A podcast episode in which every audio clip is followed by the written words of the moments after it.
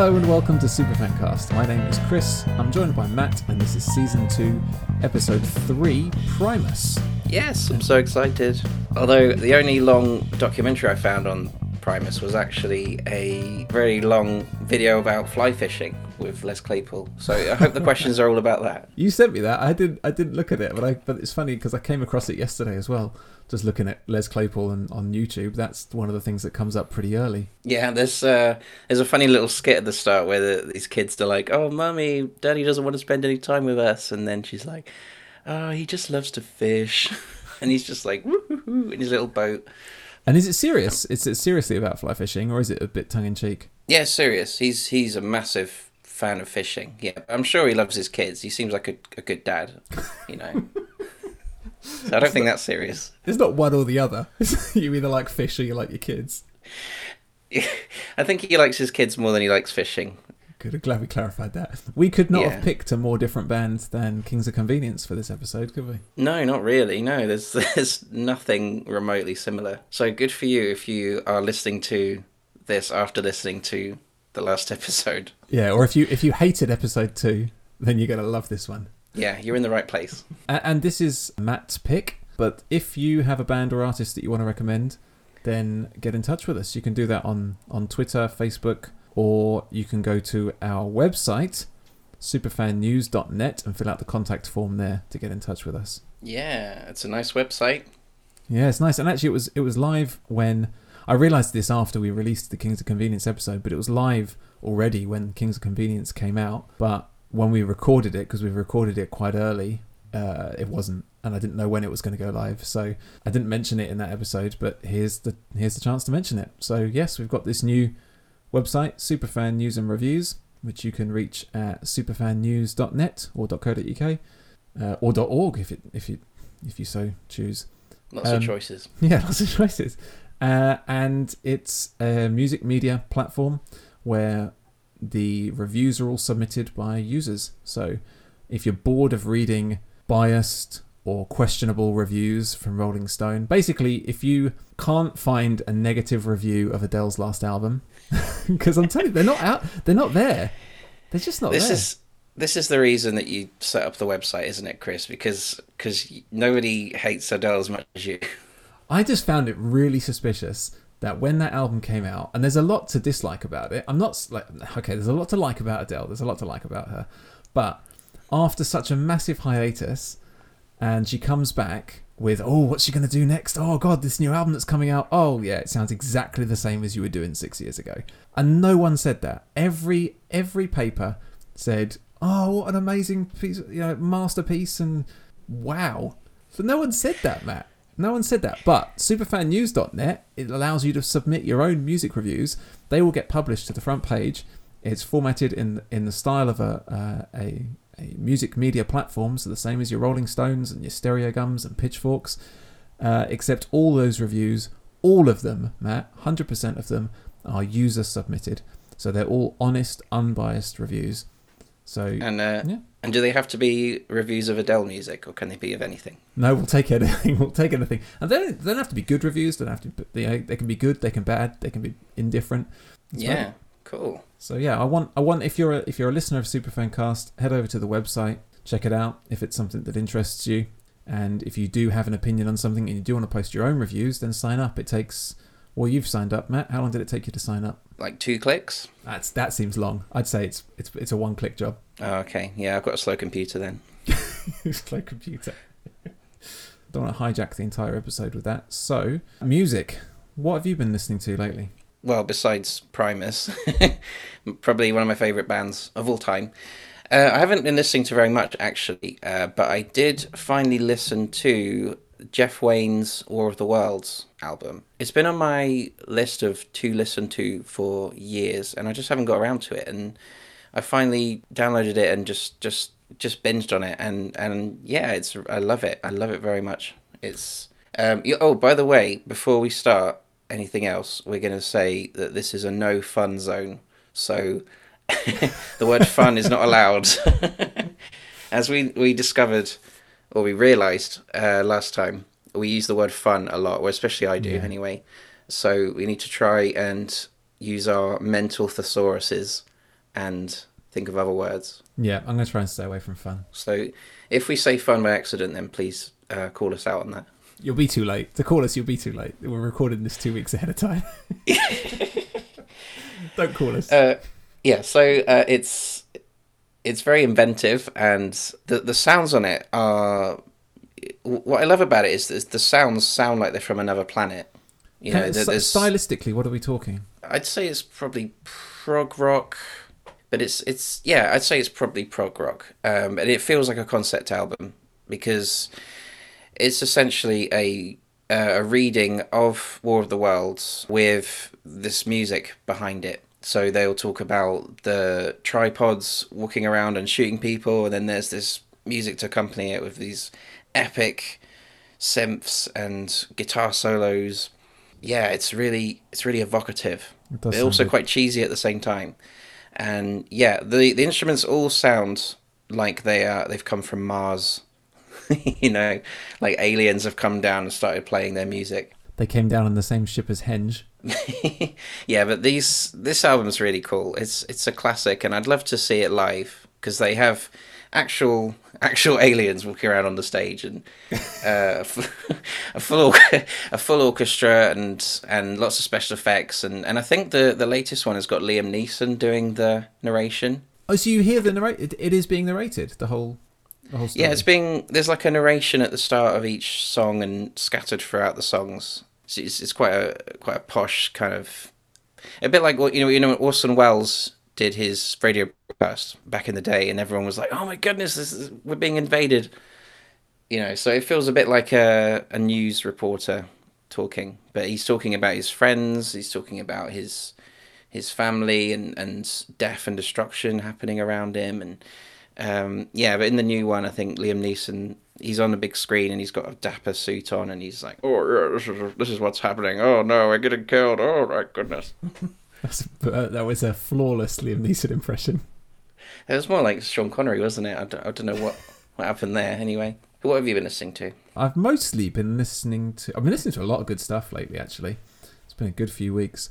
I've mostly been shouting and raving about the band called Fuel, Mm. uh, and I think they're still around. I'm not hundred percent sure. I'd need to double check that. But I've I've only been, really been listening to one of their albums, which was Sunburn, that came out late nineties. So again, I haven't written that down either. So yeah, late nineties. They are a post grunge band. Um, really awesome voice. The guy that sings for them, uh, he's just got a killer voice. It, it it sounds very different when he's using it in different ways. When he really shouts loud, he projects. He sounds a lot like Josh Todd from Buckcherry.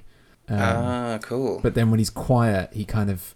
I don't like his voice so much when he's quiet, but when he's really screaming, he's uh, he sounds a lot like Buckcherry, and and it adds a bit of a punky feel to it. Um, I really like that. But the Mm. whole album is so good. Sunburn by Fuel. There's so many tracks on there that I don't know if they. I don't. I mean, I certainly don't remember them. Maybe they were big in the US, but I definitely hadn't heard of them here. But there's tracks on there that, if they were, I don't know, someone else, they would have been hits here. There, there's some really, there's some great tunes on there, great hooks, real good compositions, and he's got a real character to his voice. Yeah, I, I strongly recommend that album, big times. Hmm. Yeah, it's a cool name for a band, isn't it? Fuel, yeah. But I think the only problem with that name is uh, I, I kind of found I used to love Free. Um, I still love Free. You know, Paul, Paul Rodgers is one of the best blues singers of all time. But Mm. Uh, the problem with Free is they came out before the internet. And now, if you look for free on the internet, you're- screwed. And Free music. Free music, exactly. Free band. Like it's it's, it's hard to find free on the internet. And fuel is the same kind of thing. It's just such a common word that you need to think about that stuff. You know, we I did a review a few months ago for this uh, sort of ambient electronic artist called Cult, and he spelt his name CXLT dot. Yeah. Well, yeah. that's stupid, but it's it's got a purpose because if you search for CXLT Cult on the internet, uh, CXLT dot, you find him Mm. Mm. because it's super unique. Yeah. Maybe that's the idea behind it. I think it is. A funny, I got a funny story about Buckcherry. Oh yeah. Is back in the day, I, I reckon this was probably like 2009, maybe 2008, 2009. I was like early 20s, and I had been listening to Buckcherry a lot, and I was really into the fact that it was just kind of like dirty whiskey drinking, coke sniffing rock that I Mm. feel you didn't get a lot of in the mid noughties anymore. Rock had become a bit more clean cut, Mm. and I was really feeling the Buckcherry vibes. And Mm. then I found out that Josh Todd had been clean for like forever, and Ah. and even though he's singing about whiskey in the morning, he's not having whiskey in the morning. And I got really irate about it. And to the point where I wrote an article that I then published on Facebook back in the day about my, my anger towards Josh Todd because he'd duped me. wow. Maybe he doesn't know what whiskey tastes like. He's never had it in his whole life. no, he's only had. I think he had. You know, in his younger years, he had a problem, and so he's he, he went clean. Um, but you know, a lot of Buckcherry's vibe is about that. mm, You know, whiskey drinking, coke sniffing rock. That's that's their that's their vibe. So it does feel a little bit disingenuous. I don't know. I, I'm not saying that I think people should abuse substances, but but it does feel a bit like when you're listening to something. It's it's kind of like when you listen to like uh, that. That's the issue that I have with that bling rap that you get in the US that you don't get here in the UK, where there's young upstarts. All they sing about is their Lamborghinis and how much cash they've got, but really they borrow the Lamborghinis for the music videos. And I feel, Mm. well, how can I really get into this vibe if it's not real? Like you're just making it up. Yeah, I guess it's like if you saw Johnny Rotten at a Queen's Jubilee party. It's a hundred percent like that. It's a hundred percent like that. Like as if as if loads of Sex Pistols fans just wouldn't listen to them anymore. No, exactly. But also, as, as a side note, uh, the Sex Pistols were a completely manufactured band. So down with the establishment, it wasn't really their thing in reality. Oh, that's disappointing. That is. Hmm. Dear me. All right. Well, Sorry to That is- burst your bubble there. that has destroyed my day. Nah, it's fine. Um. Okay, All right. I've got my coffee. Let's um. Let's do some Primus. Sweet.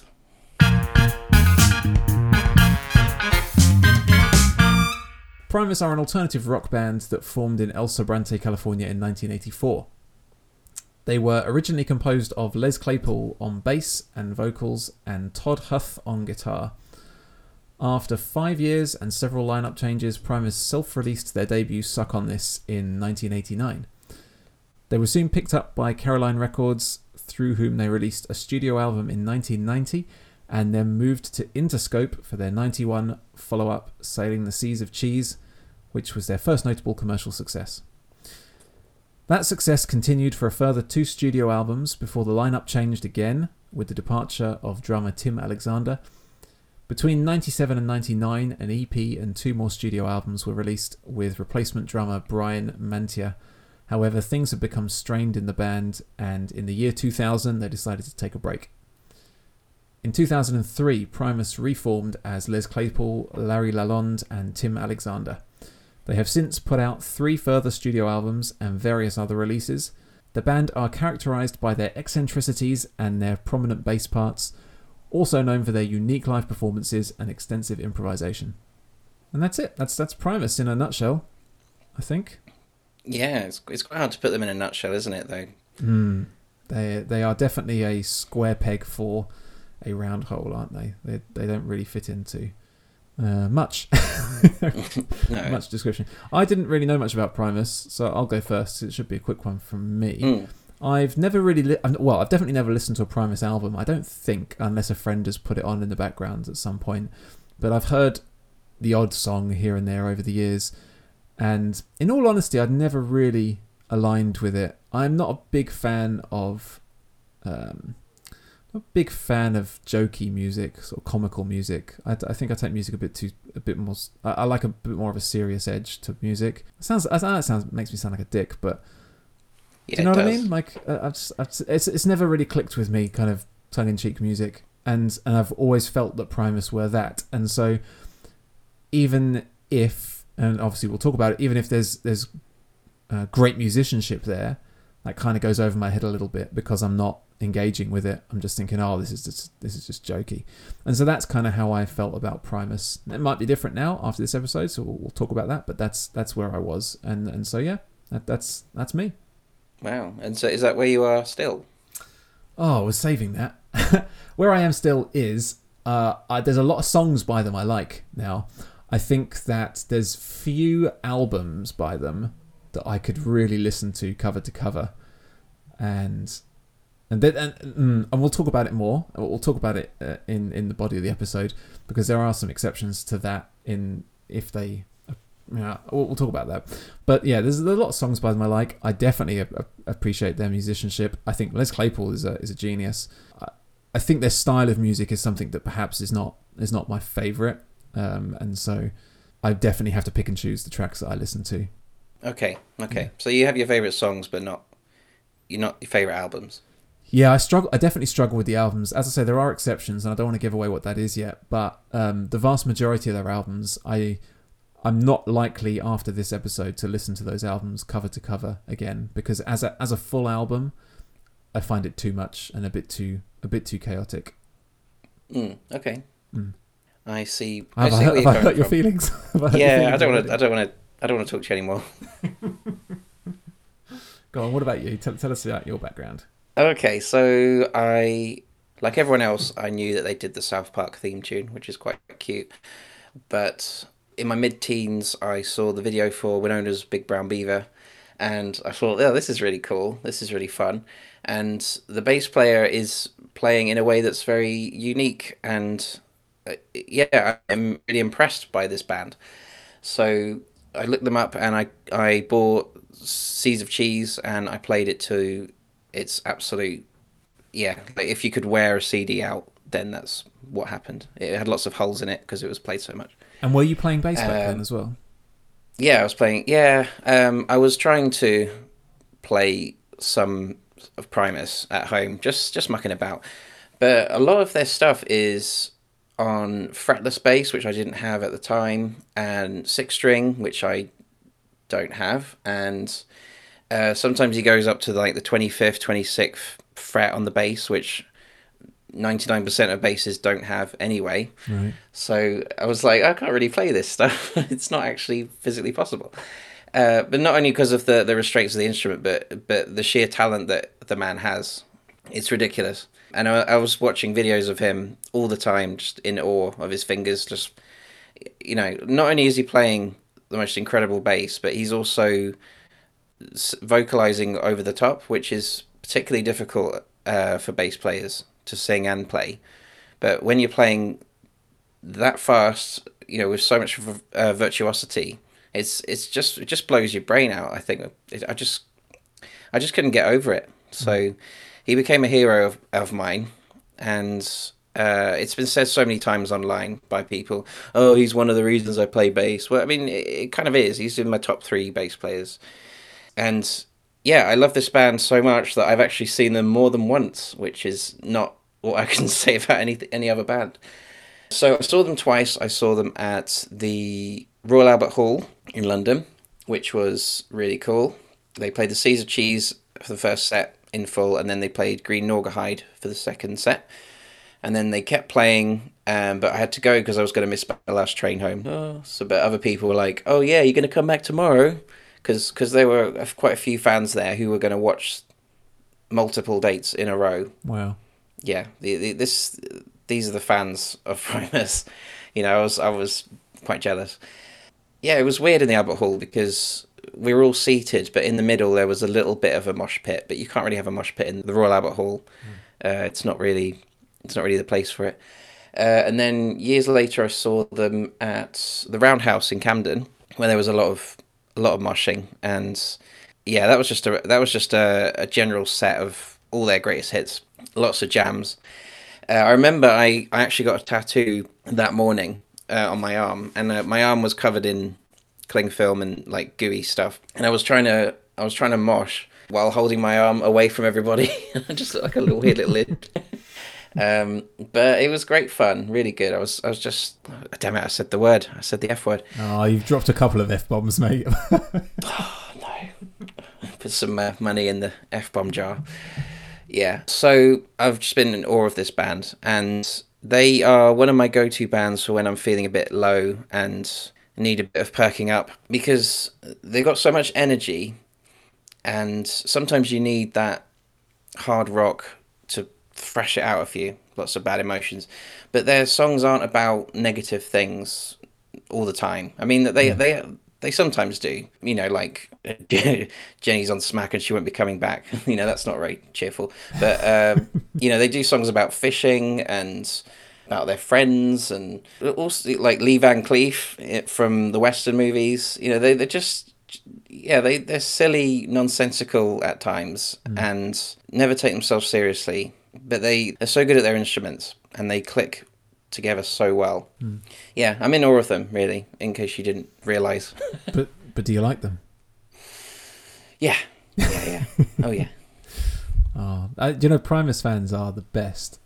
They're, they're the best fans. That uh, I think of all the episodes we've ever done. I think the Primus fans are the the most enthusiastic response to the shout out that we're doing a, an episode on their on their band. Mm. We got so Yeah. many emails, and uh, some of the emails were hilarious. Like just yeah, the the way that they the way that they introduce themselves and just just cool people. I think. So I'm I'm calling it now. I think Primus fans are the are the coolest coolest group of fans out there. It's official. Yeah. I can't think of another band that we've done where we've had such a good response. And No. yeah. No, definitely not. Yeah, and that's that's another thing. That's part of the reason I chose them for this episode is because they have great fans, uh, as I've seen at their concerts. Yeah. I mean, I mean, obviously at every concert you see big fans of bands, but they they just seem like so passionate, like a really good community. You know, Yeah. there's a I guess there's a, like a community online of people that trade and talk about Primus posters. Oh, really? They have so many. They have so many posters like that are really good, that have really good artwork, really surreal, really detailed, really bizarre, and people people buy them like for a lot of money. People share them and talk about them. You know, it's a big thing. Mm. You know, your passion for Primus has has scared me a little bit because obviously our super fan is is going to be very passionate as well. And I've tried to write I've tried to write five tough questions because I I always try to write tough questions, don't I? But this time I've really tried to get some obscure ones in there. But we'll we'll see. Maybe they'll be just super easy for him. I don't know. Maybe, yeah. I, I wouldn't say that I know masses about them. This has been interesting researching them. Yeah, I mean, I certainly couldn't tell you much about their lyrics, you know, because I'm more. I, I like to listen to their music and just get lost in a sea of noise and, Yeah. Yeah, like space out. So, yeah, I, I mean, I know, I know, I know random things. So we'll we'll see, we'll see. Alrighty. Keep him under your hat for now. Let's go. Okie dokie.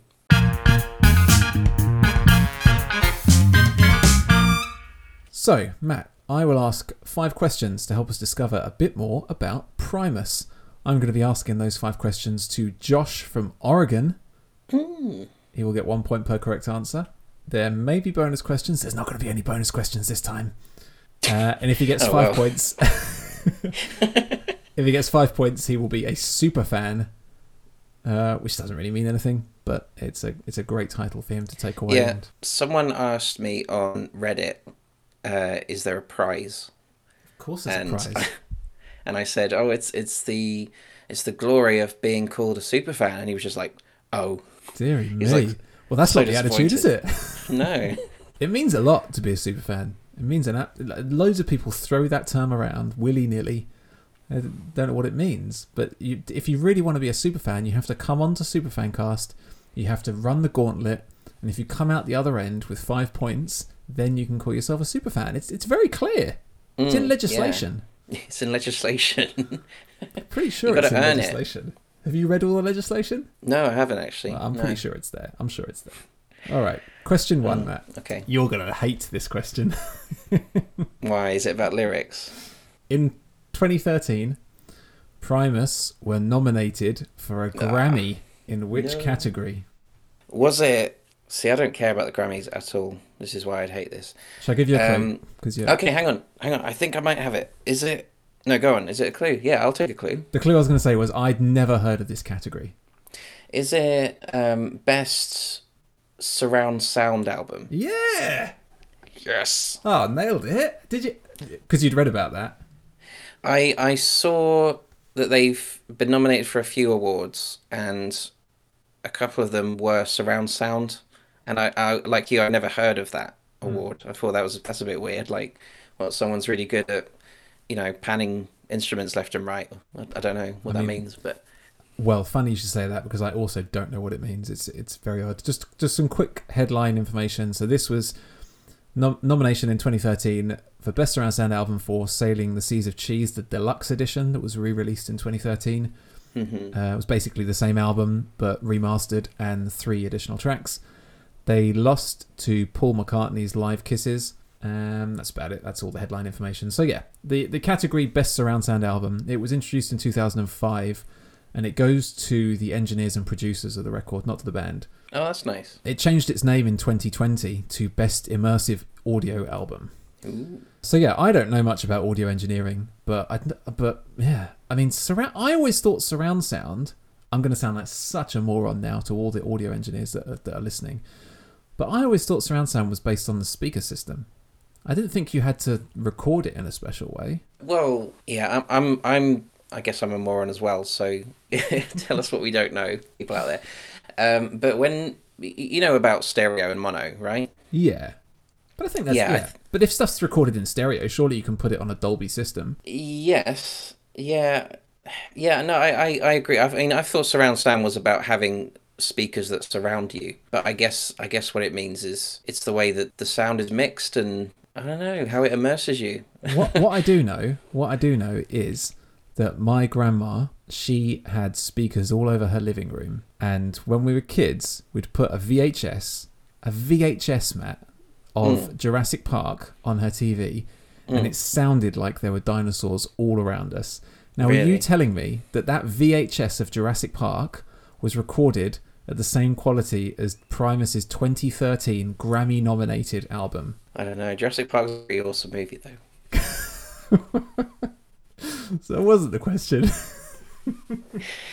Yeah, I, I don't know. I'm surprised by that actually. I didn't. Uh, I have no idea. We need to look this up. Yeah. So there you go. Sailing the Seas of Cheese. It was remastered. Uh, it had three additional tracks and new liner notes.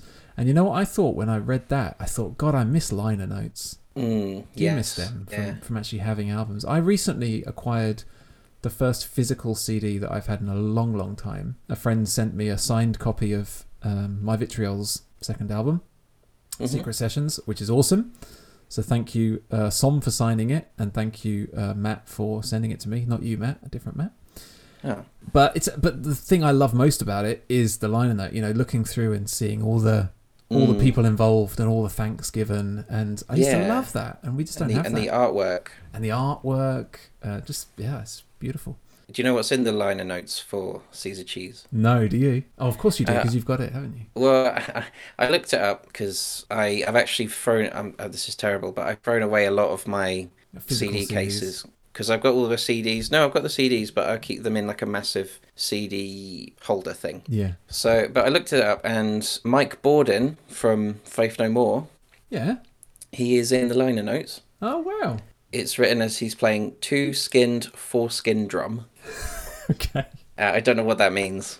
Um, he's he's playing a drum made out of a foreskin or something. I think he does like backing vocals at some point. I think I heard that somewhere. And there's also Adam Gates and Lance Link, and they are named additional fishermen. Interesting. Um, Mark Kohr is cheese coordinator. I think maybe that's to do with the the, the, the cover art because it's got not literal cheese on it, but it's it looks like cheese. So oh no, the he's- cover art was done by Lance Link. Ah. Oh yeah, no, it was, but I mean, I wonder if Maybe, maybe the cheese the- was procured by. Yeah, by, maybe uh, the ch- maybe Mark Kohr made cheese and then Lance Link made a sculpture out of the cheese. I don't know, but yeah, it's it's interesting that they they put these things in the liner notes. Sailing the Seas of Cheese was their second studio album. Mm. It was originally released in '91 on Interscope, amazingly. So they were s- Amazingly, Oh, well, I think so, a little bit, because they they were signed in 1990 off the back of their first album, which was oh their first album and and another.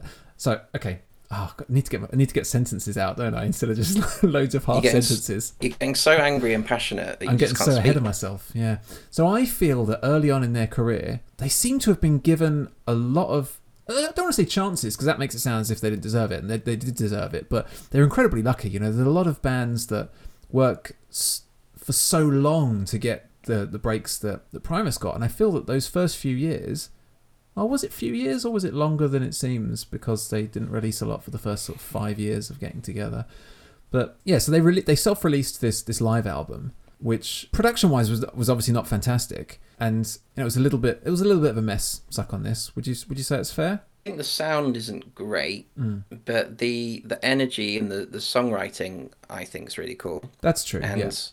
and you know you can you can hear just how good they are live. You know that's the that's the thing. It's it's a live album, so people are like, wow, this is if this is what they're like live, like this is this is awesome. This is I guess. I need to check these guys out.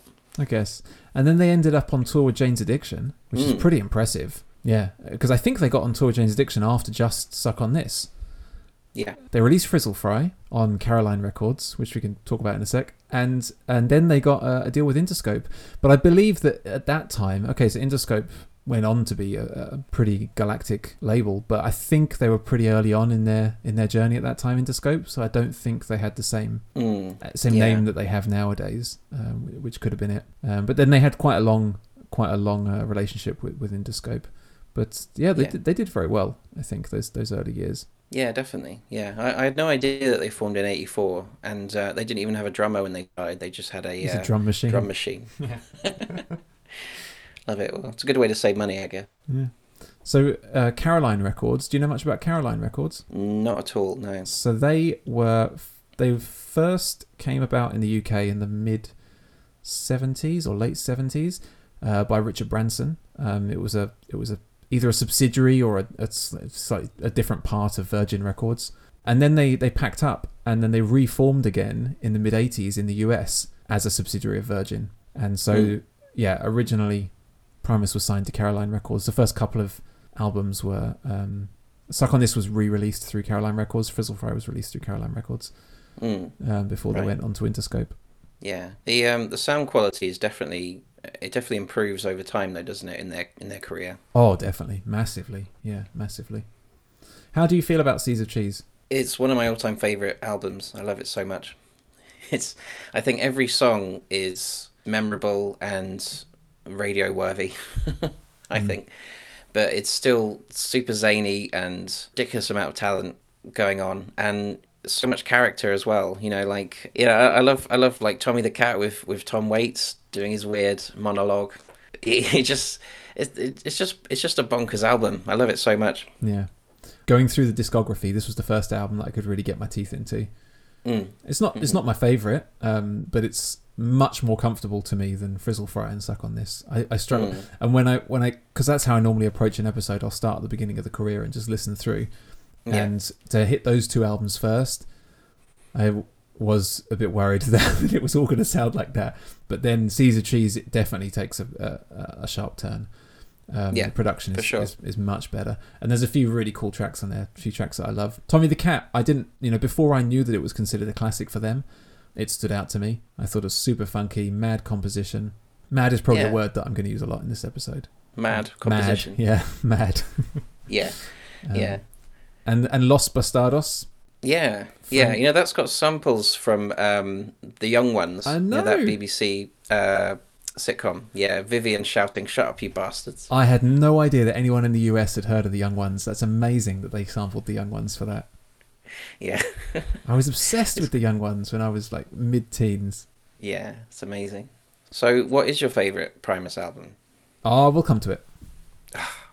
Question two: the edge of my seat dude What famous metal guitarist sat behind Les in ninth grade algebra? this was kirk hammett It was Kirk Hammett. Is that really easy? Ah, Is that going to be that too... is i'm sorry that is really easy Ah.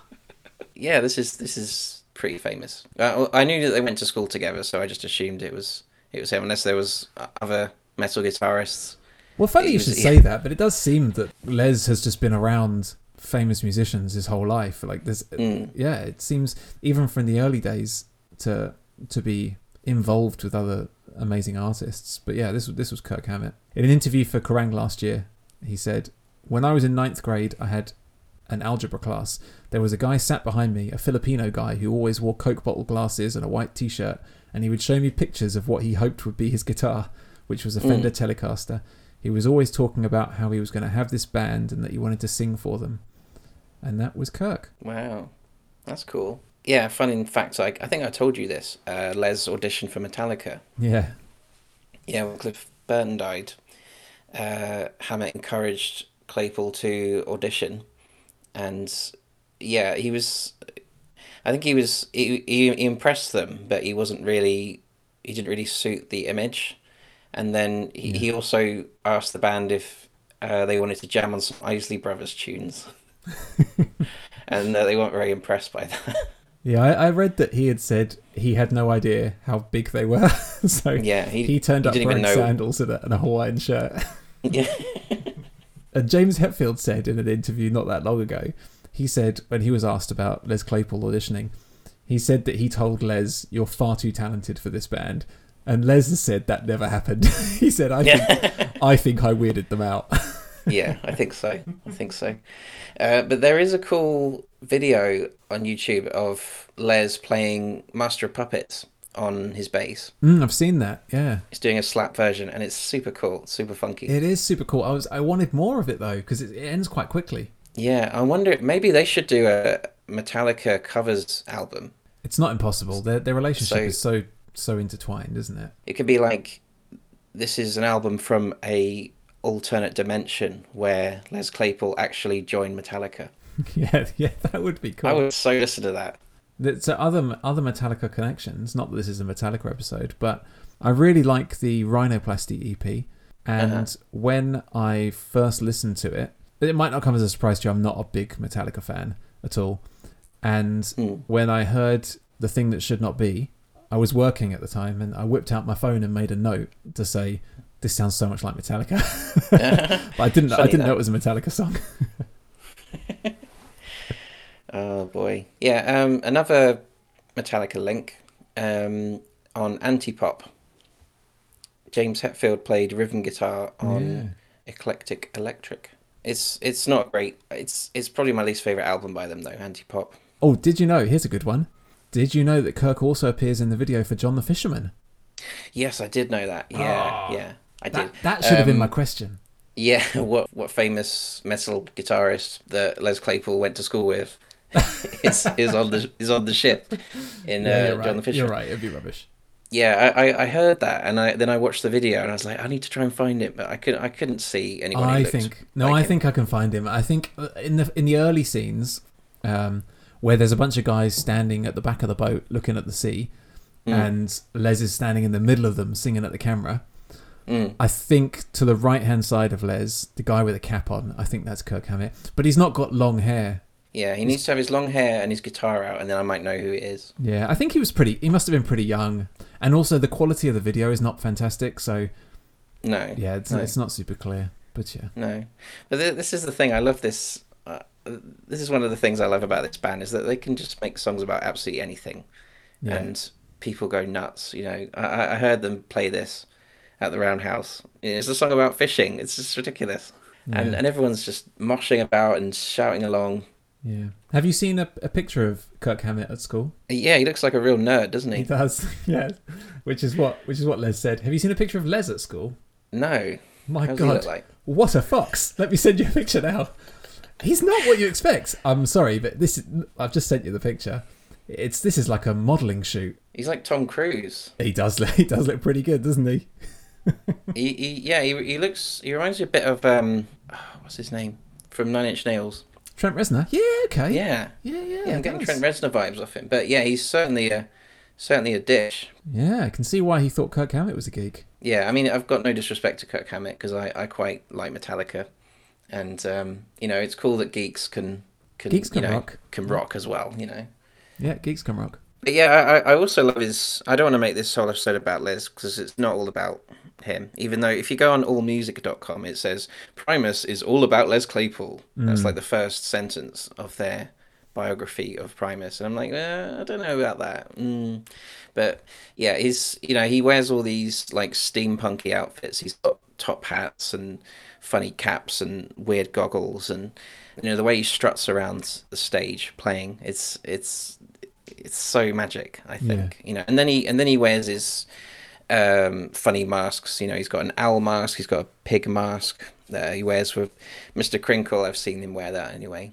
Um, he's yeah, he's he's a real fashion. I think he should be a fashion icon. You know, like best dressed. Musician. Oh, he's definitely got style, hasn't he? Mm-hmm. Yeah, for sure. Yeah, it's funny that you know a lot of people talk about Primus basically being Les, but um, you know I know drummer wise they've been through a lot of different drummers, but um, Larry's been around since. Well, uh, I know they had Todd at the beginning, but Larry's been around for every release. Like, Yeah. so yeah, I think I think maybe he gets uh, sidelined a little bit. Yeah, and the drummers are, are all fantastic as well. All the ones that I've heard. Anyway, yeah. I don't know how good the, the drum machine was. but it's but like um oh what's his name? Brain his Yeah. nickname Brain. I didn't just Yeah. mis misname him. Brian Mantia. Uh, when he left Primus, he was the drummer for Guns N' Roses, and he played on almost all the tracks on Chinese Democracy. Yeah, I didn't know that. I missed that. Hmm. Yeah, so I just yeah, the drummers are all fantastic as well. I mean, the the, the fills and solos and and the, the way they lock in with with Les, Yeah. you know, they the way they jam is yeah. I'm gonna start saying magic a lot, and now I need to to put a ban on magic. Oh god, we're gonna have no words left. We're just gonna be looking Yeah, at I'm each just- other. Looking at doing an interpretive dance. Yeah, it's not very good podcast material, is it? Yeah. All right. Yeah. Question three. Let's let's move on to question three. Okay. This is a good one.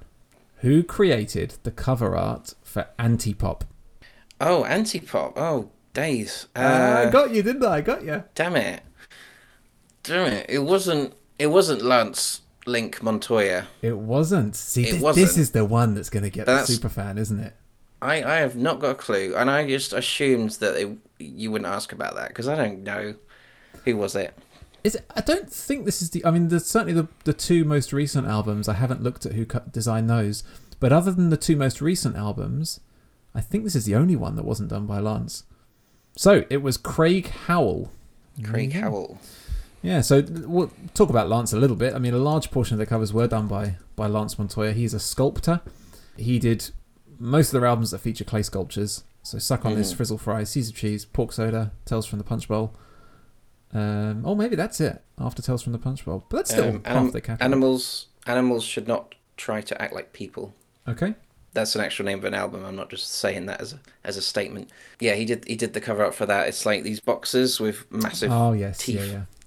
And Yeah. on the on the boxers one actually, one of the one of the belts says Link. Ah, there you go. So there you go, little, little factoid for you there. He got the gig because he had worked with Les at a pro audio company when they were teenagers.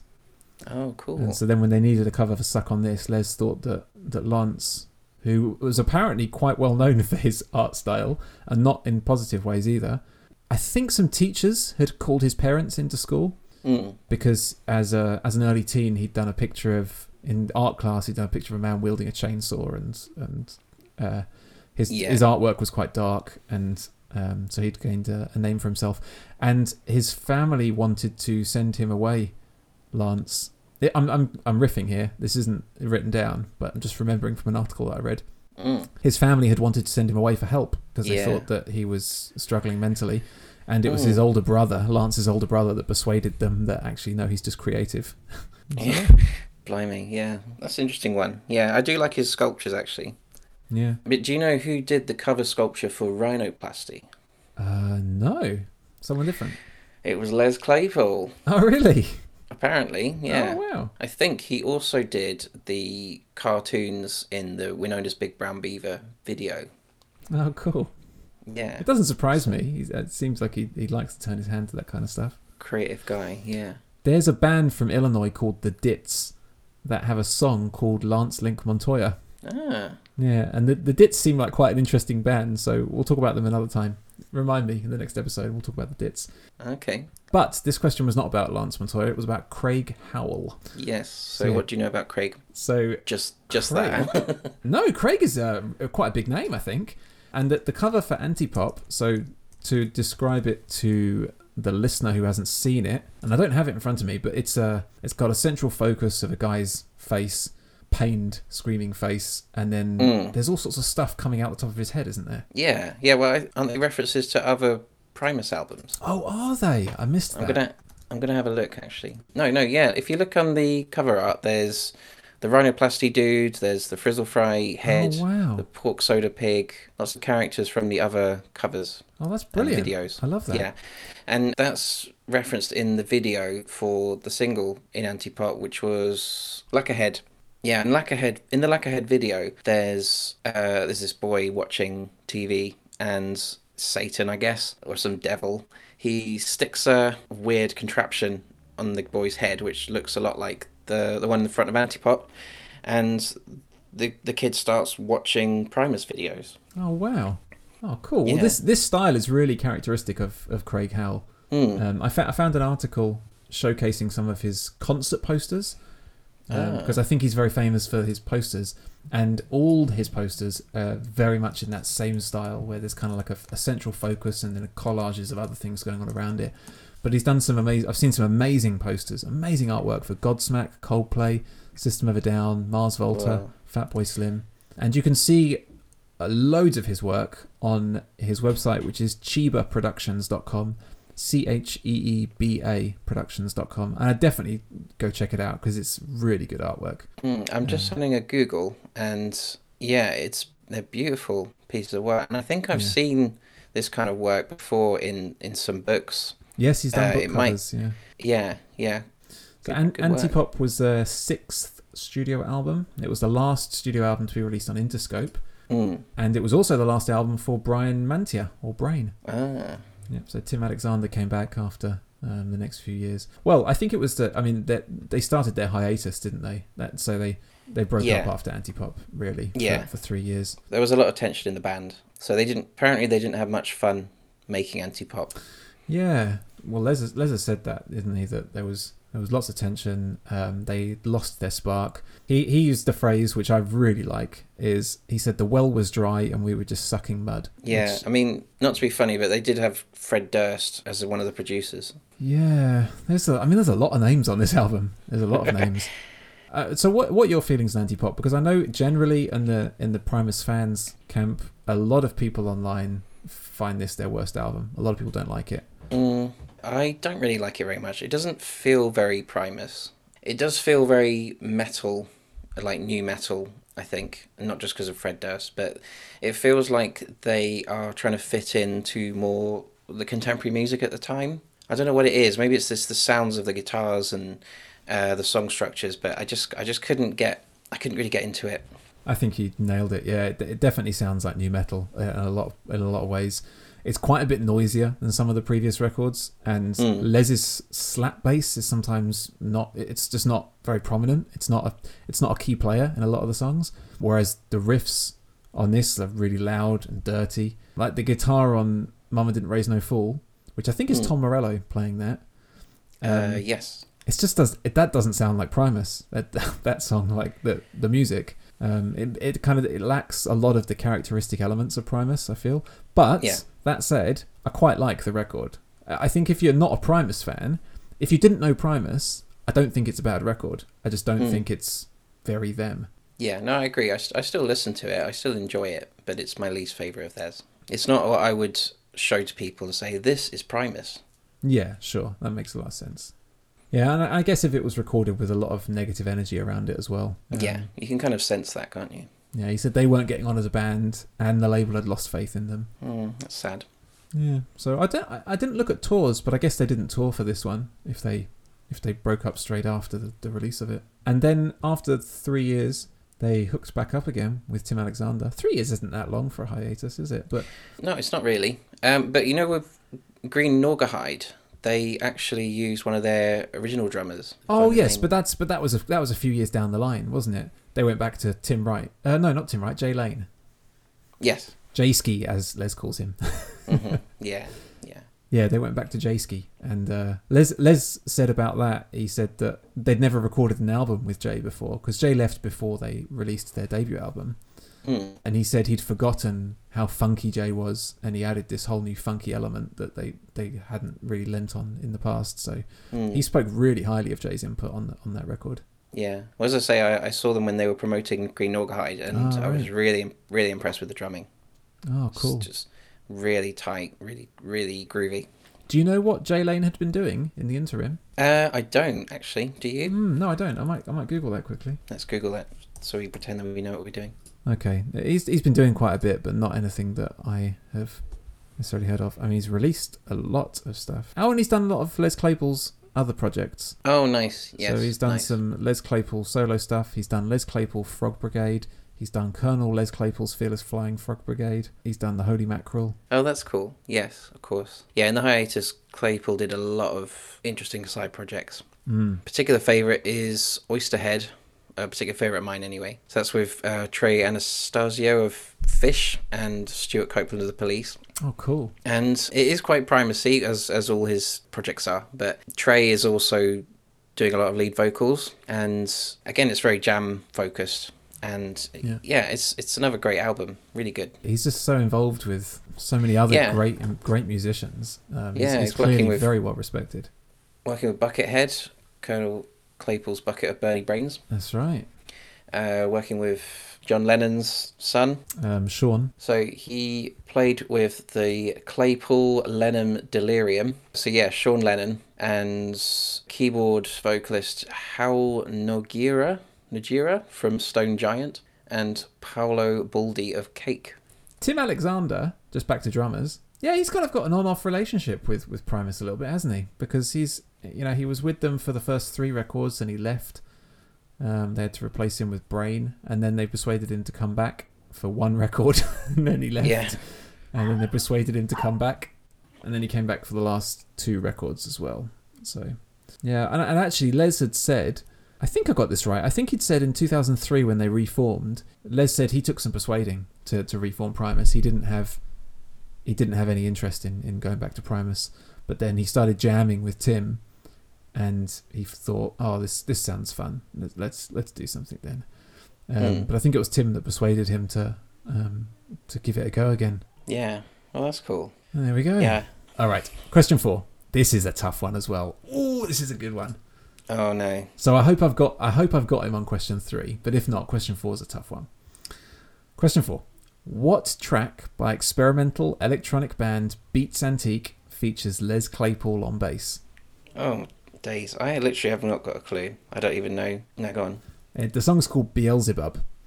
Oh, okay. So Beats Antique are well actually I don't know what Beats Antique are, but the song is an electronic funk tune. Uh, the drums on it are super awesome. It's got like a kind of breakbeat influence to it. It's got some really cool effects on them. I really like the tune though. It's a really good tune. And Les has played it live with them a few times as well, I think. Cool. I'm just looking them up now. So apparently they are a fusion infusion of Middle Eastern belly dance music, down tempo hip hop, old school jazz, Afrobeat, and electronic music. Yeah, there's there's definitely some words there I align with after listening to Beelzebub. Yeah. Yeah, I can imagine Les having a good time with them. Yeah, Do, I, I mean, I definitely found another track that he has a good time with and that blew me away, and that Mm. was uh, "More Than the Fairy" by Death Grips. If you haven't heard that, that will melt your brain. That tune. More than more than the fairy. Ah, okay. Death grips. I see. Give it a listen now. Put put it on for a couple of seconds now. Okay.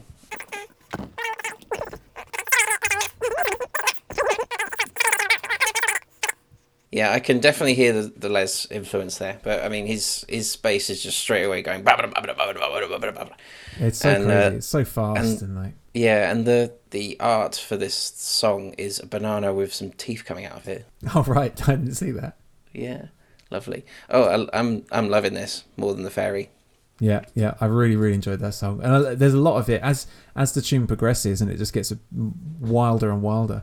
It's it's hard to imagine some of the noises coming out of Les's bass are coming from a bass. Like it's Oh God, yeah. yeah, yeah you, you, you get me started talking about his playing like i just don't stop. But mm. like you know he can he can make any kind of sound and it's it's it's unbelievable how versatile he is. You know he's doing his tapping he's doing his chords his strumming. He's got his upright basses and he's he's i mean like mr krinkle the main riff is on a bowed upright bass. You know like how many songs do you know that that do that yeah. and he's got all his effects pedals as well ridiculous you know squelchiness and yeah it's, it's incredible So other other cool projects. I've got a few that I want to mention. hmm. Uh, when they took their hiatus between 2000 and 2003, Larry Lalonde and the drummer that, that left just before then, left Primus, Brian Mantia, they Mm. formed No Force Field. no force field Oh my god! I mean, like, I really, really like these guys. They only released two studio albums, and I've only listened to the first one, so I've still got to listen to the second one. But I will listen to it because that first record is just insane. The, the first album's called Lee's Oriental Massage, and it's mostly, oh, it's electronic production with uh, you know they dip their toes in drum and bass, breakbeat, uh, trip hop, subtle techno, really mad experimental soundscapes. It's it's really odd. There was a review on Rate Your Music that just said this album sounds like falling down the stairs, and I mean that in a good way. that that's amazing. It's really really good. I'd strongly recommend it. Uh, it's not what I was expecting because essentially when when that album came out, that was the Primus lineup without Les. So I was Mm. at least expecting it to sound within the same you know the same world, and it's Mm. just not. It's it's not from the same the same planet as Primus. It's very very very cool. That's wicked. Let's Yeah. check that out. Did you know that Larry Lalonde, his guitar teacher, was Joe Satriani? Yeah, I read that somewhere. That's cool. Yeah. Yeah, Larry's a Larry's a pretty cool, pretty cool guitarist actually. Mm. Uh, you know, he, he he seems very versatile as well, but he seems quite comfortable in his role in the band. You know, he's not Yeah. he's not jumping out in, into the front and saying, "Now look at me." You know, he, he's you know, there's there's the drums and bass, and he's kind of snaking in between, really comfortably. You know, Yeah. You know, he's the skateboarder that uh, knocks the cheesy nachos onto the floor in the Jerry the race car driver video. well, I do now. Yes, carry on. Well, I just wanted to say something about Joe Satriani, really, because Mm. I don't know the details of Satriani being a teacher, but he taught Larry before Larry was in Primus at the Mm. time that he was in a band called. So Larry Lalonde was in a band called Possessed, and then he was in Blind Illusion, and then he joined Primus just as he finished up with Satriani. Mm. But funnily enough, Joe Satriani was also the guitar teacher for Kirk Hammett. Yeah. So I guess he was just like a local teacher around that part of California, and all the best players went to him, and that's why they're the best players. Yeah, he's he's quite a prolific teacher, Satriani. Is, uh, He's- see, I didn't know that. Yeah. Yeah, yeah. He he, he taught uh, Steve Vai as well. That's pretty. Oh wow. Um, but yeah, uh, Blind Illusion. That's another link. Les Claypool actually played with them as well for a while. oh really? I don't know anything about Blind Illusion. I don't know either, except they have been around for a very long time and have had lots of members. Oh right, one of those. Yeah. And do you know what Tim Alexander was doing in the in his breaks between Primus? During the hiatus, he was he performed with Blue Man Group. You know those weird uh, alien people that bang on pipes. Oh right. Um, do, do you know them? I do now. I I don't Yes, think he- I know them. I've just clicked on them. You not Um, heard of Blue Man Group, really? I don't think so. I mean, are Oh. they are they musically notable or? Uh, Well, I, I, I, I guess. I mean, they're they're more of a live experience, like a show Right. with these freaky blue people who bang on percussion, and everyone loves it. I haven't I haven't actually. I don't actually understand the appeal, but there you go. He played with Blue Man Group, and he's also played with a Perfect Circle, which is pretty cool. Oh yeah, that's cool. Yeah. Great, great band. And Born Naked, who I haven't heard of before. All right. Okay. So he's done he's done a few few things. Yeah, they all kept busy. All impressive musicians. Oh yeah, for sure. Yeah. Another thing that Les has been a part of, besides his ridiculous number of bands, Oysterhead, Flying Frog Brigade, Bucket of Bernie Brains, etc., uh, he also wrote a novel in 2006 I did not know that. called South of the Pump House. Basically, of course, it's about a fishing trip because it's Les Claypool. And spoilers, someone gets beaten to death with a boat pole, and the characters are trying to get rid of the body. And is it a, Uh, is it a joke or is it is it quite is it like a drama? I think it's quite. I haven't read it, but it's quite. I think it's quite dark humor, but it's it involves racism and drugs and people just being nasty with each other. But that's part of the reason that someone got, someone gets killed because uh, people disagree about things and they have a fight, and it's all in the context of of fishing. Very Interesting. strange. Interesting. All right. Question five. In the lyrics to the Trek on the Desaturating Seven, what is over that hill? Uh, what is over that hill? What you mean, like the specific lyric, or generally what's over that hill? No, no, the lyrics pretty clear. I think they say over that hill, over that hill. Beep is over that hill. Over that hill, the rainbow is over that hill. Oh, it's it's it's that's within theme, isn't it? But no, it's paradise is over that hill. Oh, okay. This is kind of rainbowy, isn't it? Do you want to go first on this? What are your thoughts about the Desaturating Seven? I quite like it. It's different. It's relatively short, and when I listened to it at first, I was like, "Oh, is that it?" You know, because it's very different to their other stuff. It It is, yeah. feels more instrumental, and it, I get I get like hints of King Crimson coming out of it. You know, it's it feels very prog, Oh, definitely. It's a prog like, album. Absolutely. old school prog. You know, yeah. It, it, I I didn't listen to it in the same way I listened to their other stuff. It's doesn't groove as much, you know, but it's it's certainly very trippy and brave of them to do, and it's a very cool concept. You know, I mean, the the whole hmm. idea behind it is very Primus, I think. Oh, definitely. You know, these the, the goblins that steal rainbows with their lassos and then drink the colours away. It's based on a children's book. yeah, Yeah, which is wild because it's quite dark and grimy.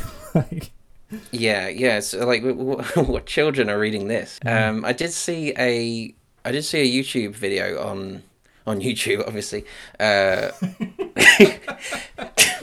God, this is quality, isn't it? At the start, Les is reading the story on an armchair, and he's got a pig's face on. He's basically a character called Christopher P. Bacon, and he reads the Rainbow Goblins. You know, he's like, "Hello, children, God. boys and girls, let's read this story." And that's not one for your kids, is it? it's totally creepy as hell yeah and then then you start seeing these goblins going over the hill and this this crazy music that's that is like a, a dmt trip Wow. yeah it's it's, it's weird but uh, you know i guess you could say that um charlie and the chocolate factory when you describe it it's not very kid friendly is it it's quite creepy as well but that's a children's classic That's probably the reason that Primus did an album based on it. yeah yeah what do you think of desaturated 7 So just for the listener, so Desaturating Seven is their most recent album in 2017.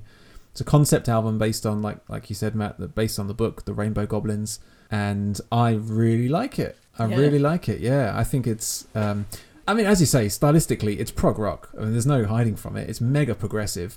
It sounds Mm. like medieval, yes, I, I would say. yes yeah Um, it does or some Really of Jon does. Anderson's solo stuff, like um, Olias of Sunhillow is an album that's stuck with me over the years, and I kind of feel like if you took half the instruments out of Olias of Sunhillow, they're very similar, like Mm, very mm. similar. It's yeah, it's a lot like that kind of that that yes sound, but just with less instruments, like more more stripped back. Yeah, I really like it, and and, and also I really like the concept album for Primus. It's something they should have done more of, or, or hopefully Yeah. they will do more of, because it's something that really works. And I think that maybe if if they had more concept albums, th- then I think their records would maybe click with me a bit more. Mm. Um, because it, it seems right up Les's street as well to pick some wacky, spaced out psychedelic story and make a make a cover to cover record out of it. Yeah, yeah, Um, but yeah, I really like the sound of um, Desaturating Seven. It's it's it, it's too short. You're right. It's 34 minutes, and if I was in charge, that would be illegal. That's not that's not an LP, is it? 34 minutes. what's the what's the minimum length? 42. Forty-two. Okay. Yeah, I think I think I think that's about right. Early 40s. 34 minutes is taking the piss, don't you think? A little bit. Yeah. I'd at least want some kind of. I want it. I would want it to come with some like a bag of sweets or something. With a post, a fold-out poster. Yeah, yeah. Lots of rainbows. Yeah, but it's really good. It's really good. I haven't listened to in great detail. You know, I've, I've skipped through it a lot just because there was so much to listen to for this episode. I haven't listened to Primus and the Chocolate Factory with the Fungi ensemble Oh too yeah, much. yeah. So I don't know if that will will have the same effect on me. Maybe it will. Maybe it won't. Maybe it's not. It feels more Primus in the style, but like Desaturating Seven, obviously it's it's a concept album in the sense that there's a story and they're going through it, but they are using the the songs from the film Willy Wonka and the Chocolate Factory. Yeah. It's it's it's weird, but it's it's very cool as well. Like Tim Alexander, he uses a a drum kit that's made out of like frying pans and strange percussive instruments, like a UFO drum and things like that. So it sounds a bit like a, you know, when you know in the film when they're on that weird uh, machine, it's like a tractor that sort of steamrolls over Yeah. them and they become clean. It's a bit like that. It's like a weird machine vibe. Madness. Yeah, the Fungi ensemble. They've Matt Dillon who plays vibraphone and marimba and tablas, so lots of cool uh, percussive plinky plonks, and Sam bass on cello. They also sold exclusive Primus chocolate bars at live performances. Oh, really? That's cool. Yeah, I do like Desaturating Seven. I hadn't re-listened to it much until preparing for this episode, but I, yeah, I, I do appreciate it. I guess it, I, I don't know what the um, what the vibe is from the Primus fan community, but I can imagine that it probably has a, a reception a reception similar to Antipop in that it, it does sound incredibly different to a lot of their other stuff. And although I really like it and think it's it's a it's a brilliant record, if you're really into Primus, it doesn't necessarily reflect what Primus can do and, and does do. So maybe I don't, I, as I say, I don't know. Maybe maybe the, maybe the fan community loves it. Yeah, but with with Antipop, it sounds like they're trying to fit in with more mainstream music, whereas Yeah, Desaturating Seven, they're clearly not doing that. true. That's very true. They're just they're just like, we want to do this, we're gonna do it. Screw you, Chris. It's gonna be a thirty odd minute album with lots of jams and weird lyrics about goblins. And and their next album, it might be out by the time this episode's released. It's like a three track EP Oh right. Conspiranoid, and their epic 11 minute opening track is Conspiranoia, which you can see on YouTube and other places, Spotify, whatnot. It is super proggy, super like, it's like Rush, yes, all kind of mad jamming. It's, it's very desaturating 7, I think, Okay. but even longer. Yeah, I think you'd like it. Cool. All right. I think that sums up. I think we've done Primus. That's it. We've Oh we've man, said everything that needs to be said. No, we haven't. We haven't said everything. there's so much. Don't There's write so into to the show. Don't write into the show and say these guys don't even know Primus. Yeah. You should have just got Primus on the phone. But uh, Oh, anyway, we're, we're next after this. We're gonna have Josh from Oregon on the call, and he knows Primus. Yes. We hope. Haven't spoken to him yet, so we're going to use um, the magic of, of podcasting to go into the future, speak to Josh, and then come back in 20 minutes' time, and I'll and I'll talk to you.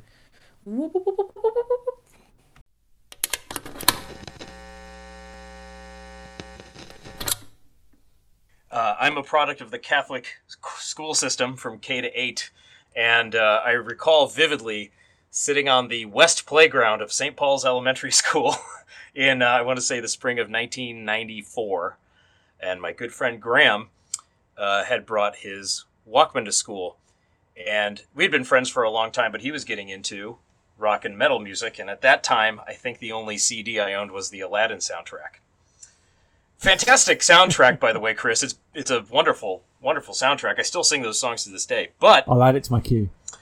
It's a it's a it's wonderful.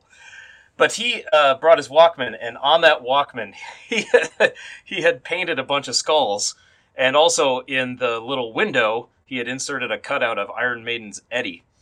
And he he said to me hey you want to listen to some music? I said okay. Uh, and on the tapes that he was bringing, he brought Metallica, Megadeth, uh, Anthrax, lots of thrash actually, and then some Soundgarden, Alice in Chains, and that sort of music. And so I asked him to make me some tapes. And on the first tape that he made for me, among those aforementioned bands, uh, and things, uh, bands such as Helmet, uh, and Helmet sticks out for some reason, but there was a Primus song, and I believe that it was "My Name Is Mud." Um, so I I recall that that Primus track uh, sticking out for me because all those other bands, and I really loved them, and I still do uh, appreciate a lot of those bands that he exposed me to. That was my first exposure to rock music. The structure of all that music and everything was calculated um, with all those bands, but Primus sounded Primus sounded spontaneous and like they were just making it up as they went. And I and that and the wackiness is what really attracted me. And uh, from there, uh, it was just I was crazy about Primus from from that moment. And so that's oh, 25 years. Is it? Is it been consistent? It's been almost 30 years, uh, actually, since I was exposed to Primus. And I would say it's been fairly constant as far as listening to the records, attending live shows, and that sort of thing. Although, I will say that this has been a band that has had a lot of ebbs and flows in its career. And in the ebbs, I've gone elsewhere because nothing uh, much has been happening, although I still treasure all their records and releases to this day. But my fandom uh, never wavered. I never gave up or gave up hope when they were inactive. Uh, so it's been fairly constant, and that's, and I will say that's part of the reason uh, why uh, you know I started the Primus podcast that I do. I needed an outlet to talk about them because my wife got tired of it over the years. Yeah, so tell, tell us about that. Like, what, how long has that been going, and what's some of the, the highlights of the of the podcast?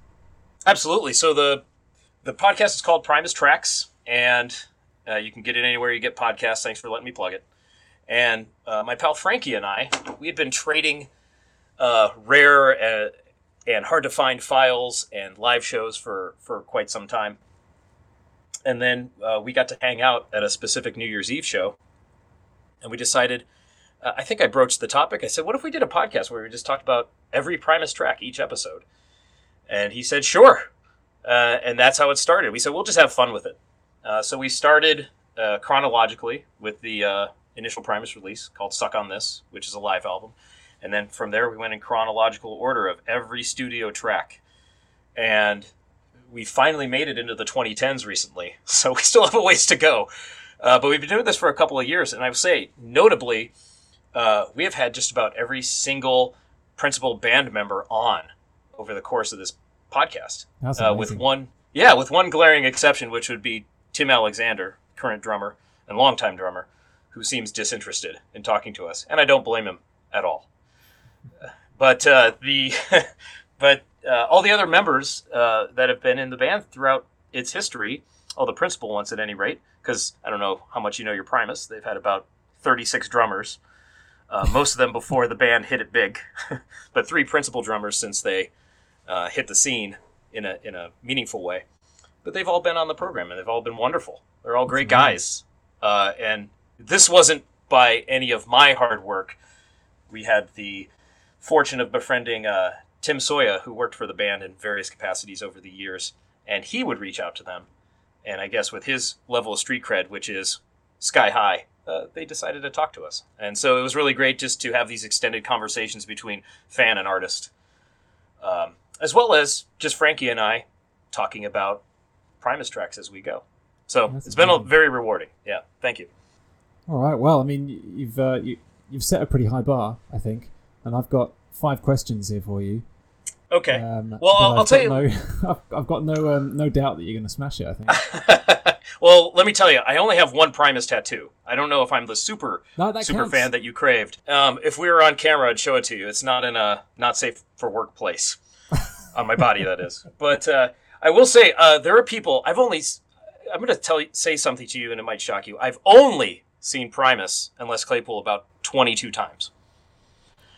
Well, that's, there that's are people- 22 more than me, so I wouldn't worry. Okay. and I say only because I know of people who have seen them hundreds of times and follow them on tour whenever they can. And there are fans who have collected audience recordings over the years. And there's an entire website devoted to audience recordings of Primus live shows that has easily, must have a thousand shows by now. Um, so I'm not that big of a collector, and I haven't put too much of them on my body, which is strange to say. But I, I hope I do qualify as a super fan um, by the merits of your quiz. Well, I mean, yeah, I mean, the only way you can go um, throwing around the term super fan is if you get five points out of this. Okay. Um, fr- from this day on, if you get five points, then you can you can call yourself a super fan to whoever you Okay. meet, um, and that, that's how you gain the label. Okay. Is there a quasi uh, quasi fan? Because if I get four out of five, I, can be a quasi fan and tell Absolutely, people that, absolutely. The, the only Okay. way you're going to be a fraud is if you get zero out of five, and we've never had a fraud. right? oh, good. You're you're very selective. I appreciate that. Um, so I've got five questions. One of them is a dud. Okay, I've, I've already been I've already been told off by Matt that this, the question two is far too easy. So anyway. Okay. let's see. So, question one. In 2013, Primus were nominated for a Grammy in which category? 2013. Uh, geez, Oh. that that Wonka record came out in 2014. You're asking me to. You're asking me about the Grammys, which is something I know nothing about. I uh, I generally listen to music that has nothing to do with the Grammys.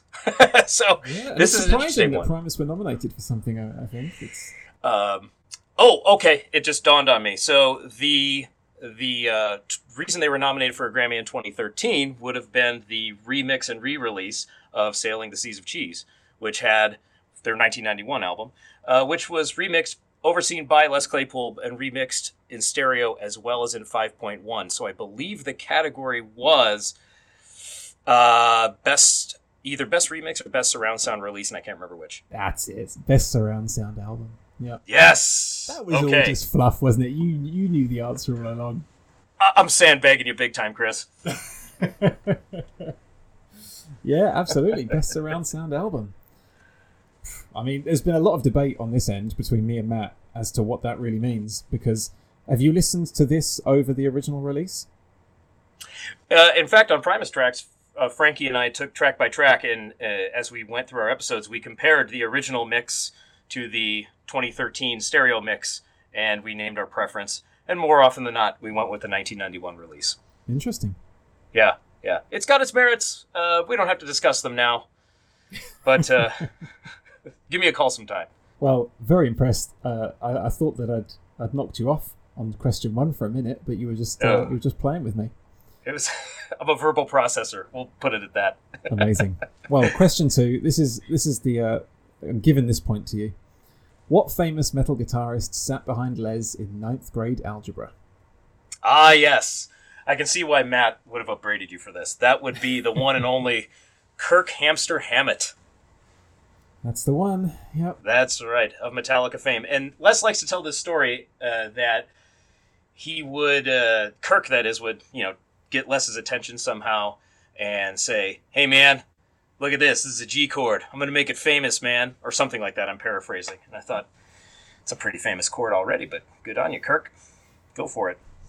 So, uh, yeah, those guys were, those guys uh, hung out a lot back in the old days. Mm, And still do, right? Uh, they've been friends throughout throughout Korea. Oh, oh, certainly. They're still they're still on friendly terms. Absolutely. And he gets uh, I don't know if it was Les or other guys that called him hamster, but every once in a while you hear a reference to hamster in Primus and Les Claypool lyrics, and he's definitely talking about Kirk Hammett. Interesting. Yeah. Didn't know that. All right. Well, two out of two. All right. Question three. Now, this I think this is a good one. So let's see. Who created the cover art for Antipop? Oh my gosh, Antipop. We just did that album not long ago. My understanding, if I remember my liner notes, is that the design of the and packaging were um, a combination of uh, Dave Hunter and Zoltron, are the two names that come to mind. But I remember the band not being very thrilled about the cover of Antipop because it was an amalgam of many characters from their other album covers um, coming out of the head of somebody uh, who had some kind of mechanical apparatus on them, and they just kind of went, "Yeah, okay." Is is essentially how they responded to that. They were not uh, too involved in the creative process there. The answer is Craig Howell. I do not know that name. That's fascinating. He's a fantastic artist. If you Google him, um, I, I mean, a lot of his work looks very much like the cover for Antipop. He's got a, he's got a very distinctive style. But um, yeah, there you go, Craig Howell. Ah, you got me. Oh, it makes me feel good. Makes me feel like a quasi fan right now. Uh, artwork wise, they've got some amazing posters. Yes. Primus, have you? Are you a collector of posters?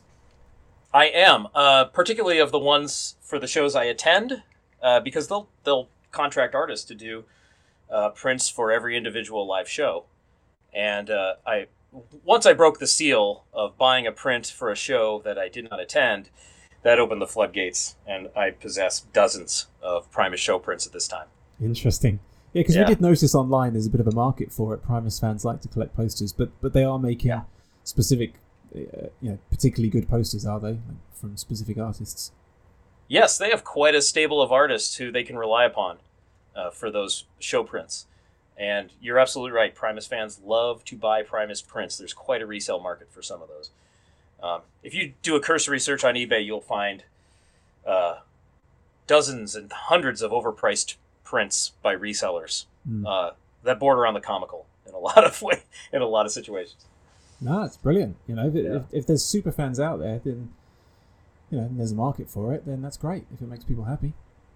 Yeah, well, I have, I have, uh, I would say that if I were ever to go broke, um, I know where the money is in my house, and it's on the wall in the frames. right. Oh wow. yeah, There's a fair few posters. yes, it'll get me through. All right. So Antipop, made by by Craig Howell. Craig Howell. So two out of three. It's all right though. Oof. It's all right. Because question four and five might be might be your wheelhouse. You'll get it without thinking. Question four. What track by experimental electronic band Beats Antique features Les Claypool on bass? Ah, yes, I believe that one's called Beelzebub. It is, yeah. There you go. Yes. Yeah, that one that's an interesting one. Les does a lot of guest turns with artists you wouldn't suspect, and I, I recall when that one was brought to my attention. Uh, it's it's quite a track. It's a lot Hmm. of fun. Do you have some everybody go. favorite some favorite tracks that he's featured on? Uh, actually, that one comes to mind, and then uh, there's another one by uh, the uh, the duo Death Grips, I believe. Uh, Yep. Guested on one of their uh, tracks, and that, of course, is quite far afield. And I like weird, so I was into it. I can tell you that one. And what about side projects by each of the guys? Do they do you follow all their side projects? The one I always go back to is uh, the project known as Sausage, which would be the quote unquote original Primus lineup of Todd Huth, Les Claypool, and Jay Lane. That record that they got together to record in 1994 is one of my favorite records of all time. It is phenomenal. I love it to death. So, so when did that come out then? That was 1994. Uh, Primus had a break, and uh, Les Claypool called up Todd Huth, guitar player, Jay Lane, drummer, and said, "Hey, let's get together and record some of those old tunes." And they did, and put an album out, and uh, embarked on a fairly short tour. And I believe they toured with Rollins Band at that time, and Helmet, among others. And they, uh, after that, uh, they didn't do anything for a good 25 years, and then they actually have played a couple of live shows more recently. So Sausage is one I absolutely recommend. It's for some people, it's I remember it being described as watered down Primus, but for me, I, I don't agree. I call it primordial Primus because it's it's different guys in a different era, but they're doing the things that would become the Primus sound. Yeah, and it's got more of a ring to it as well. Primordial Primus. I I am a big fan of alliteration. Good. Good. All right, brilliant work. So we're on three out of four. Question five. If you can get question five in the bag, uh, we'll we'll consider giving you an honorary honorary super fan. Well, you did ask me a question about their most maligned album, and I, I feel that the carpet was pulled out from under me. I'm kidding. It's okay. So on Antipop, then, are you? Because I've noticed online that the the vast majority of, of Primus fans, when they're asked about their least favorite record, it's Antipop, and I know for Primus, their least favorite record is Antipop. Yeah. Uh, is that the same for yourself? it's close. There are. uh, I'm not a huge fan of the Wonka record. I don't find much replay value in that. And uh, anybody that listens to Primus tracks uh, probably hasn't heard me say that yet. So pick yourself up off the floor because when we get to that record, it's uh, you'll you'll be ready for that. Uh, I would say it's Antipop's okay. Going back and looking at it at the podcast and uh, doing a deeper dive on it and seeing where I am now with it, uh, it mostly holds up. But there are things I still can't get behind. So I would put it near the bottom. Well, I, you also have to consider the competition. I mean, some of these other records. I mean, obviously, me being biased as an all-time Primus fan, uh, are just all-time records. You know, Sure. it's it's very hard to surpass something like Frizzle Fry or Pork Soda. All right. Question five. Let's round this off. In the lyrics to The Trek on Desaturating 7, Oh, wow! what is over that hill? I was just singing this song to myself the other day. Oh, really? and I'll tell you why. They just dropped a new track called uh, Conspiranoia, and I was hearing a lot of uh, parallels between those two tracks with structure and uh, how how those two songs were put together. So I was just singing that little chorus to myself the other day. Don't lose heart, comrade. It's over that hill. It's over that hill. And then the next line is, uh, "Paradise is just over that hill." That's the one. That's what's over that hill. Yeah, Desaturating 7, are you a fan? I am. Or am I I, giving, I it, do am like that giving it all away? You've got a couple of years before you get to this on the podcast. I don't want to ruin your podcast. Yeah, that's not, that's true. We won't get to it for a while, but uh, generally, I do like that record. I'll leave it at that. I like it as well. Yeah, I like it very much. What I really appreciate, though, is something that he said. That record is only 34 minutes long. Yeah, it's he- barely legal in my perspective. and I remember him saying, well, all my favorite albums from the 70s were about 35 minutes long. You know, nobody really recorded albums over 40 minutes very often uh, at that time. So he he really leaned into it stylistically and uh, from a timestamp standpoint. He didn't linger on too long. Yeah. Well, look, what we always uh, end on is I want to ask you to give a couple of sentences to anyone who's listening who isn't a Primus fan or doesn't know much about them. Uh, what would you say to get people to, to listen? I would say grab yourself a can of pork soda and you'll be feeling just fine. Uh, you can sail the seas of cheese with my favorite band. I'm going to throw in a bunch more. No, I'm going to stop throwing in those references. But uh, what I actually would say is uh, if you like left of center music, or if you are trying to dabble in weirdness, this is a great starting point. Because beyond them, it gets really weird. So dip your toes in, try a Primus record, and see if weird is for you. Because uh, this is one of those bands that wears it on their sleeve. Uh, they don't try to change their sound for really anyone or anything. They're doing it for themselves. And if it speaks to you, you get to be in on the ride. Awesome. Couldn't couldn't have said it better myself.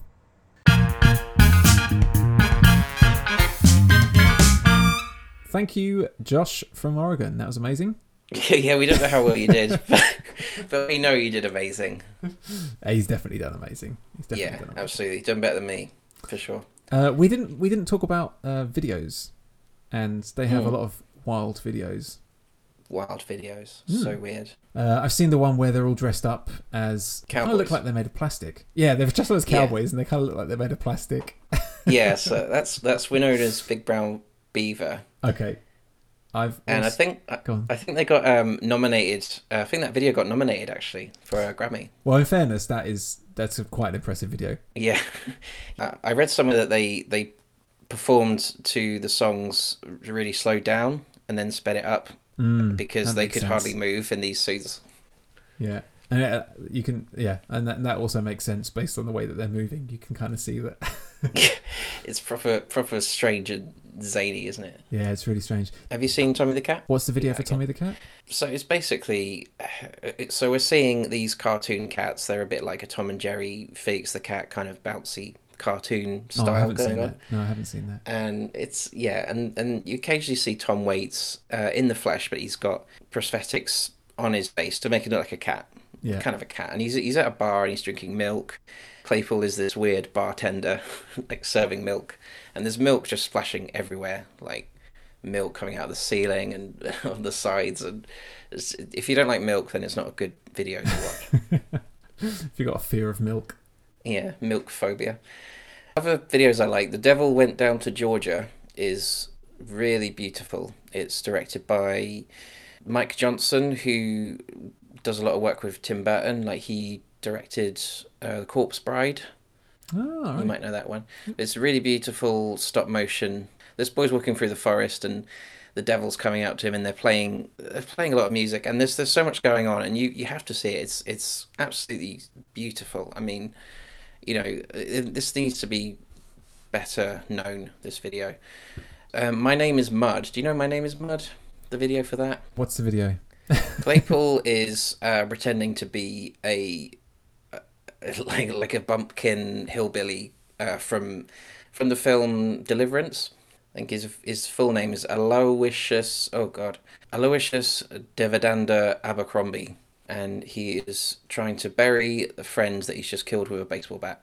and occasionally, the video cuts to a health spa full of very fat people um, who are drinking pork soda.